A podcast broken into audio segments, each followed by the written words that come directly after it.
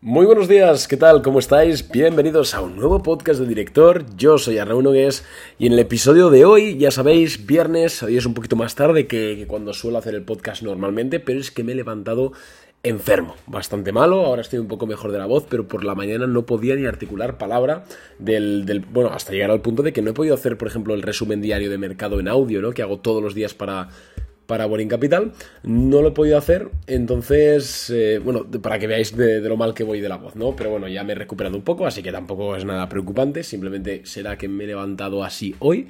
Y eso, bueno, yo creo que la dinámica del podcast de hoy ya todo el mundo la conoce, es más que conocida. Y hoy voy a estar dando respuesta a algunas de las preguntas que me hicisteis ayer en Instagram. Recuerda, si quieres participar en este tipo de consultorios de, bolsa, simplemente tienes que seguirme en Instagram, arroba arnau barra baja invertir bolsa. Tienes todos los links de interés en la cajita de más información de este podcast. Y por ahí hablaremos sobre, mm, pues sobre todo, pues, o sea, perdón, por ahí, perdón, ya no sé ni qué digo, por ahí subimos contenido diario de lo que hacemos, lo que dejamos de hacer, lo que compramos, lo que dejamos de comprar, lo que creo sobre el mercado, datos importantes y entre otras cosas, pues este tipo de, de dinámicas que creo que son muy importantes. De nuevo, muchas gracias a todos y cada uno de los que habéis hecho una pregunta, hay muchas, no puedo responderlas a todas, voy a tratar de responder un poco las las que más valor puedan aportar a todo el mundo que esté escuchando esto, porque al final este podcast, gracias a Dios, y os lo agradezco a todos, lo escuchan muchos miles de personas, entonces la pregunta la he hecho solo una, pero quiero que le sirva a la mayoría de, a la mayor cantidad de gente posible.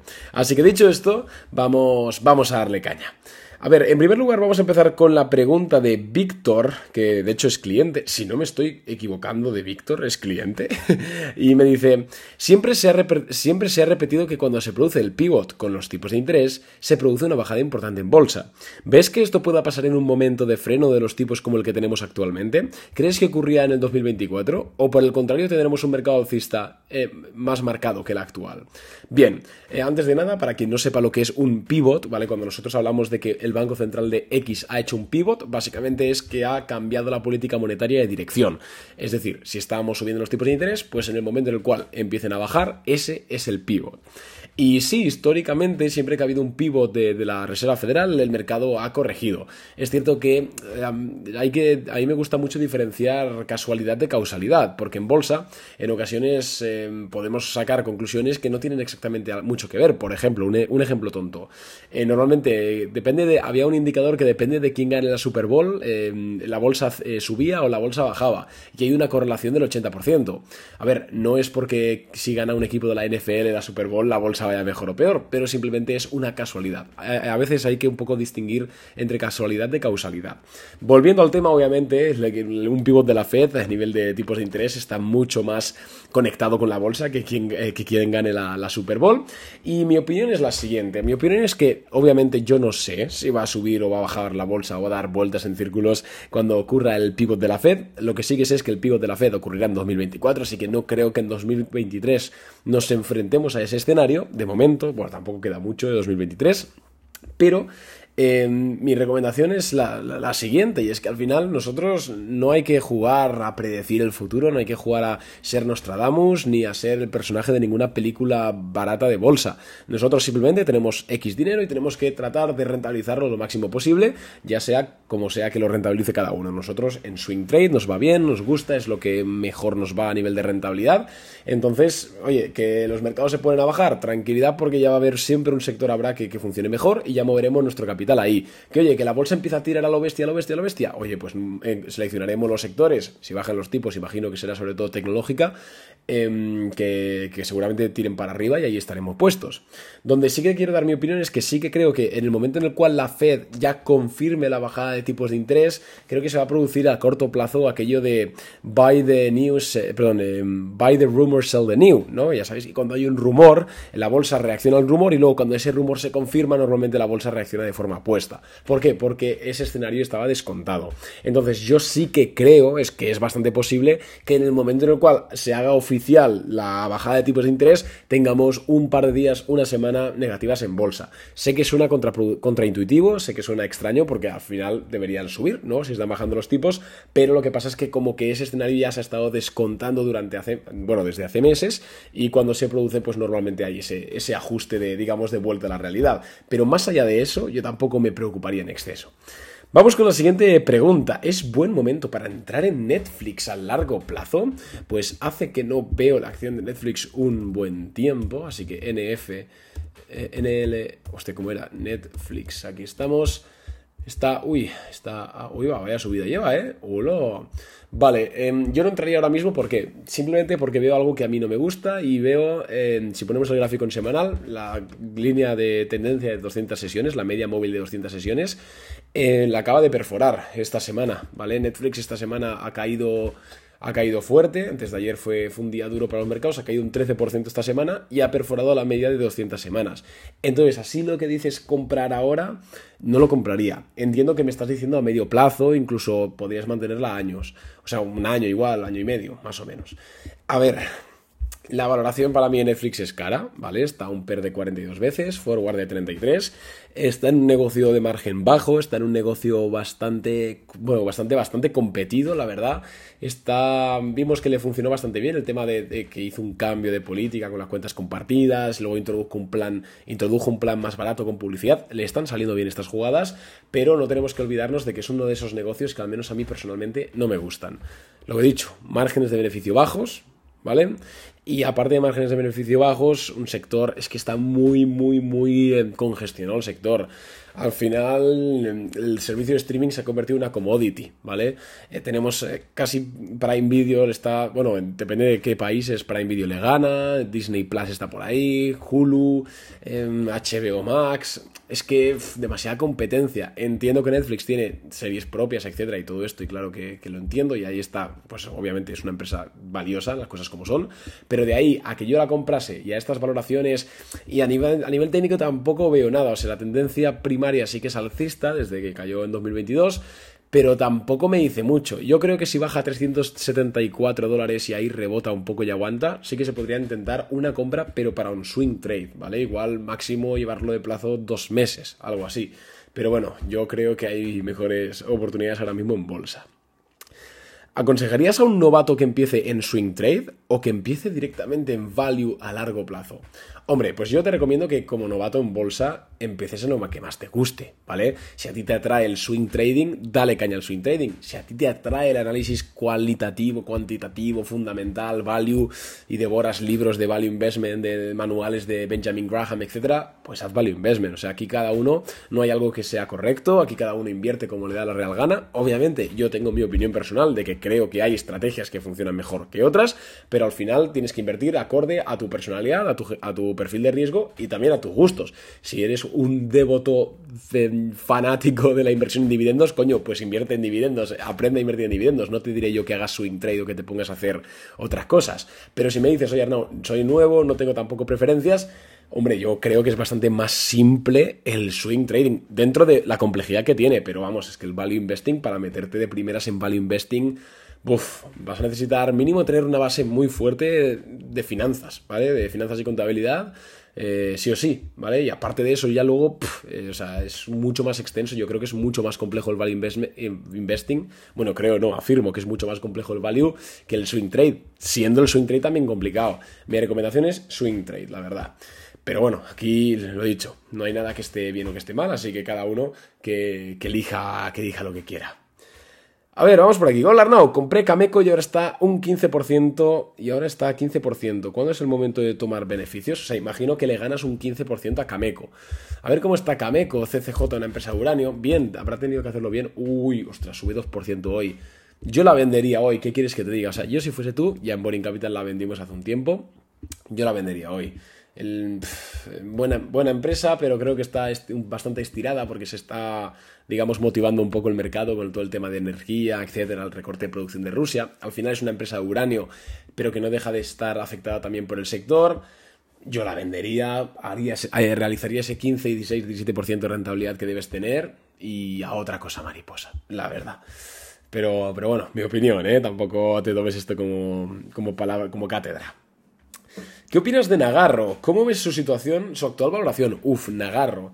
Eh, ¿Conocéis Nagarro? Ah, es que no, hemos hablado nunca nosotros mucho de Nagarro, pero sí que ha sido una empresa que se ha puesto muy de moda entre la comunidad de inversoras y en redes sociales, sobre todo en Twitter.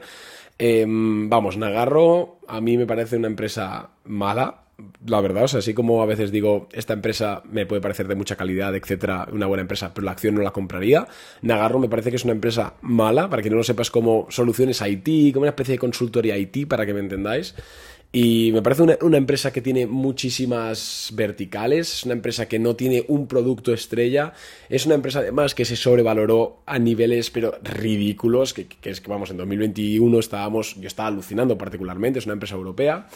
Y como curiosidad diré que en, febrero de este año, de 2023, fui al Mobile World Congress en Barcelona, que es como la, feria de telefonía más grande del mundo. Y había un stand en agarro y justo habían sido los earnings y habían sido malos o algo así, quiero, creo recordar. Y entré a la caseta a preguntar qué hacían. Eh, te lo juro, o sea, soy un friki. Entré a preguntar qué hacían y, no me quedó claro. No me quedó claro qué hacían. Y cuando, esto lo dice mucho Warren Buffett, ¿no? Cuando tú no puedes describir a qué se dedica una empresa en, en 30 segundos, en un minuto, cuando no lo puedes entender, normalmente es un negocio complejo o un poco malo.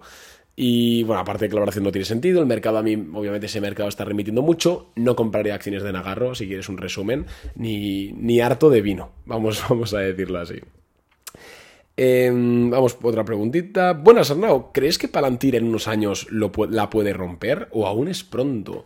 Palantir es una empresa complicada. Es una empresa que a mí me gusta mucho, particularmente, pero me gusta como, como empresa, no me gusta como acción, ¿vale? No me gusta como acción quizás porque es una empresa que todavía es bastante joven. Salió a bolsa a nivel de, de, cotización, quiero decir. Salió a bolsa en 2020, tiene tres años de historia. Eh, se sobrevaloró mucho en 2020-2021. Nosotros en Boring Capital en su día le ganamos bastante pasta, del orden de un 30-40% en su día. ¿eh? Te digo, hace igual 2-3 años. Em, le ganamos dinero. Ahora bien, es una empresa de, bueno, de, para, de inteligencia, para servicios de seguridad, etcétera. Interesante, tiene buenos clientes, pero claro, es que en 5 o 10 años, pues para mí es una apuesta arriesgada, desde luego. Yo no me atrevería a decir nada, está muy cara, no genera beneficio, lo cual en un periodo de tipos altos mal, el, el PER forward es de 67 veces beneficios, cotiza a 11 eh, veces valor contable, cotiza 16 veces ventas, es una empresa que para mí está cara. Es una empresa que sí, que igual te pega el pelotazo en 5 años y en vez de 15 dólares vale 100, ¿eh? Bueno, 100 igual me he pasado, pero 50, 60, perfectamente. Pero es que igual vale 3. Entonces, esto ya analízalo. Tampoco, insisto, tampoco la tengo muy reciente. O sea, la última vez que analicé Palantir igual fue hace seis meses y tampoco fue muy a nivel fundamental. Pero bueno, sé que tiene buenos contratos, pero yo creo que se. Bueno, es una apuesta arriesgada. Yo, al menos, si fuese tú, no lo haría, pero igual es que estoy pecando de conservador yo, ¿eh? Luego no me saques este podcast en cinco años y me digas, no, cabrón, no invertí y ahora de 15 ha pasado a 60, hijo puta. No, bueno, yo te doy un poco mi, mi, opinión, pero bueno, ya cada uno que, que elija lo que, lo que quiera. Vamos con otra preguntita, a ver qué tenemos por aquí. Tú, Buf, esta es muy buena. ¿Cómo invertirías 200.000 euros? Imagino que el... Em, sí, vale. ¿Cómo invertirías 200.000 euros? En primer lugar, quiero decir breve disclaimer de... Mm, a ver, amigos, depende. Depende del nivel de riesgo que tenga cada uno. Es decir, igual yo con 200.000 euros eh, tomo un riesgo 3 sobre 10 y otra persona toma un riesgo 7 sobre 10 y otra persona un 1 sobre 10. Entonces depende mucho de joder, pues del estado vital de cada uno. No es lo mismo que tengas 200.000 euros que invertir teniendo 25 años, no teniendo pareja ni hijos, viviendo en casa de tus padres o en una casa pagada, por ejemplo, que teniendo 200.000 euros con 40 años, tres hijos, eh, una mujer, un alquiler que pagar, etcétera, ¿no? De autónomo, o sea, no, me explico que cada contexto es diferente. Imagino que la pregunta es, ¿cómo invertiría yo 200.000 euros? Yo. Y te lo voy a decir. En primer lugar, de esos 200.000 euros, ¿vale? Eh, ahora mismo aprovecharía que los tipos de interés están, están altos para darle caña a la renta fija. No te miento. De esos 200.000 euros, sinceramente, eh, 100.000 los metería a renta fija, a distintos productos, ¿vale? Igual de los 100.000 de los 100 a renta fija, pues metería 30.000 en una cuenta remunerada al 2,5, por ejemplo, que están dando aquí en España. Metería, yo qué sé, 30.000 en letras del tesoro, ¿vale? Llevamos 60, me quedan 40, ¿qué más haría? ¿Qué más haría? Metería igual 20.000 en un depósito al 3,5%, que los he llegado a ver. Y los otros 20.000, si no he hecho malas cuentas, pues igual los metería en un fondo monetario. Sí, que igual paga, un fondo monetario estará alrededor del 4%, ¿no? Anual, por ahí. Vi, uno de Fidelity otro día. O incluso comprar letras americanas en dólares, pero por meterle un poco más de, riesgo al asunto. Y con los otros 100.000 euros, te voy a ser sincero, con los otros 100.000 euros lo que haría sería ahora mismo eh, diseñaría una estructura de, DCA, de Dollar Cost Average, sobre el SP500 con un ETF o sea, sobre un ETF del SP500, igual lo haría con 20.000 euros, ¿vale? Sí, y con los, con los otros 80.000 que me quedan, sinceramente, lo metería swing trade, te lo digo. Porque ahora mismo tampoco veo ningún valor, así como hablábamos hace unos meses de que Google sí que era una empresa que, buah, pintaba bien, tal, sigue pintando bien, es una buena compañía, no ha cambiado nada, simplemente ha, cambiado que ha subido de precio. Entonces ya no es tan, tan buena oportunidad como hablábamos hace unos meses. Entonces yo metería los 80.000 a swing trade. Haría swing trade, igual destinaría 20 o 30.000 euros por cada idea de inversión, que es un poco lo que destino yo personalmente, tampoco dista mucho, no creáis. Y, ya está, la verdad. Y a sacar rendimiento que al final también tienes que tener en cuenta que es lo que yo sé hacer, ¿no? Que si le das el dinero a alguien que sea, que sea muy bueno con las apuestas deportivas, por decirte algo, seguro que lo mete a apuestas deportivas. yo que soy muy bueno en el swing trade, me dedico a ello y pues lo, lo metería ahí. Eh, por supuesto, mm, haría cliente de Boring Capital. Así que vamos a contestar la última pregunta, si os parece. Ustedes, que hay muchas. A ver, a ver, la última. ¿Podrías hacer un vídeo explicando las diferentes órdenes de Interactive Brokers? Lo apunto. Em, es un momento para entrar a Net. Este lo hemos contestado ya. A ver qué tenemos por aquí, qué tenemos por aquí. Tesla, camino de los 300 dólares. Va, hablamos un poquito de Tesla, que hace tiempo que no, que no la tocamos. Tesla, camino de 300 dólares. Sí, yo creo que así, nada más ver el gráfico, tiene pinta de que sí, porque al final, bueno, es tendencia al, alcista, ¿no? Desde, desde enero de 2023. Em, yo creo que sí que lo vamos a ver antes en 300 dólares que en 200, la verdad. ¿Invertiría en Tesla ahora mismo? a corto plazo, a, modo swing trade tampoco, no lo haría. La verdad es que no veo ninguna estructura que me, que me indique que, que, hay un interés detrás o que se está acumulando o que pueda haber una explosión de demanda, etc. No lo hay, así que no invertiría en swing trade. Y a medio y largo plazo tampoco la compraría, la verdad. Me parece una empresa que engaña, ¿vale? Porque muchas personas dicen aquello de no, Tesla es que no es una empresa de vehículos eléctricos, es un ecosistema, etcétera, un Apple, etcétera. Claro, pero Mm, es que no se pueden hacer asunciones de ese, de ese, de ese, calibre. Al final Tesla puede ser mucho más avanzada que su competencia hoy, pero igual en 2-3 años ya no. Em, estamos pagando, estaríamos pagando ahora mismo un PER de 77 veces beneficios. Forward 80. Em, precio, venta, precio ventas, a ver dónde está el precio ventas, 10 veces. Eh, precio valor contable 17 veces esta cara. Yo no la compraría, pero bueno, no tengo tampoco por qué, o sea, es más mi estilo de inversión, ¿eh? no tiene por qué ser una mala idea de inversión. Así que oye, nada más, espero que te haya gustado el podcast. Si ha sido así, recuerda que puedes valorarlo con 5 estrellitas en Spotify. Un abrazo y te recuerdo que si tienes más de 3.000 euros dólares para invertir, para arriba, puedes hacerte cliente de Boring Capital, que de hecho hoy el día está viniendo muy, muy malo, del, estilo de que hoy el Nasdaq está cayendo un 1,4%, el SP un 0,9%, el Dow Jones un 0,6% y nuestra única idea de inversión, que es la que mandamos eh, cuando lo mandamos el miércoles, le ganamos de momento un 2 y pico por ciento. Hoy está cayendo ahora mismo un 0,1%, así que aguantando bien. Y oye, pues hazte cliente, porque si no te pierdes estas cositas. Así que nada, tienes todos los enlaces de interés en la cajita de más información del podcast. Un abrazo y nos vemos en boringcapital.net. Adiós amigos.